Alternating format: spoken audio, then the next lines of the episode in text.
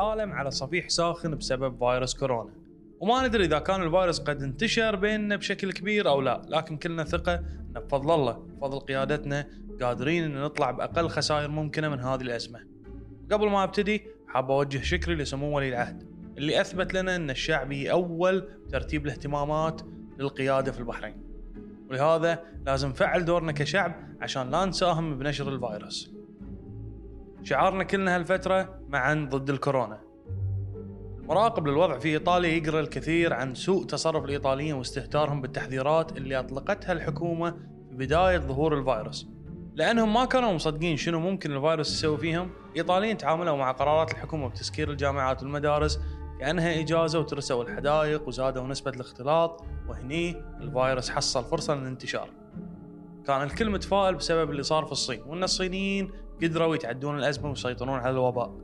بس الناس ناسية إن الصين واليابان والمناطق اللي حولهم متعودين على الكوارث الطبيعية وعندهم خطط لإدارة الأزمات حتى بعد ما خاروه الصينيين في البداية. ونرجع لدولنا الخليجية وتحديدا البحرين. الوضع ابتدى نوعا ما يفتلت بسبب الاستهتار من ناحية أو قلة الوعي من ناحية ثانية. الوضع الحين يحتاج 14 يوم ابتداء من اليوم التزام. لا تخالط أحد. لا تسلم بالإيد اللي يبي يزعل قلعته إن هذا مو وقت مجاملات. وانثبر في البيت لأن الانثبار المنزلي هو اللي يمنع انتشار الفيروس. أدري فيك راعي واجب بس هالأسبوعين اسحب على الواجبات وحافظ على سلامتك وسلامة الوطن. روح دوامك داوم لا تسلم على أحد استخدم معقمات. خلصت ارجع بيتكم. اقعد في البيت العب بتة UNO PlayStation طالع تلفزيون.